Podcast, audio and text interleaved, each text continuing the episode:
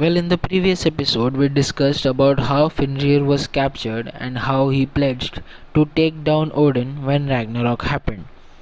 In today's episode, we'll be covering how Ragnarok came to existence. So, without further ado, well, let's get started. After three long winters, chaos stopped in the realm of the mortals. After few managed to stay alive, facing the blood wars on the battlefield. As for the beginning of Ragnarok, it has the two wolves claiming to be Fenrir's offsprings crossed the skies going after the sun and moon. Hati chased the moon while Skoll went for the sun. The gods managing the sun and moon tried to escape for a long time but could not escape as the wolves reached their prey and, sw- and swallowed them. Without the sun and moon, the world fell into darkness.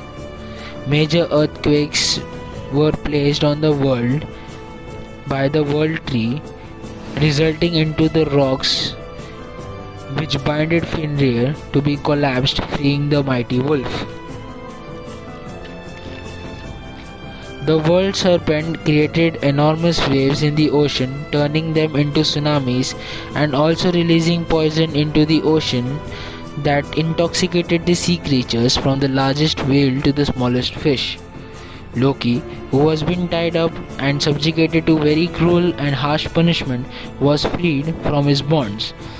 The god of mischief came down to hell where he took over the army of the dead from his daughter, Hel army of Muspelheim was also getting ready for war. The giants of the Flaming Lands were led by Surtur the Black. It was said that he could perish anything and everything with his flaming sword. The Jotunheim ice giants climbed the ship made with human nail and sailed towards Vanir, the place set up for the final battle of the gods and the dark forces. Finally, the Gjallarhorn was blown by Heimdall and its sound could be heard throughout the universe. This sound was very worrying to the gods as it indicated the start of Ragnarok.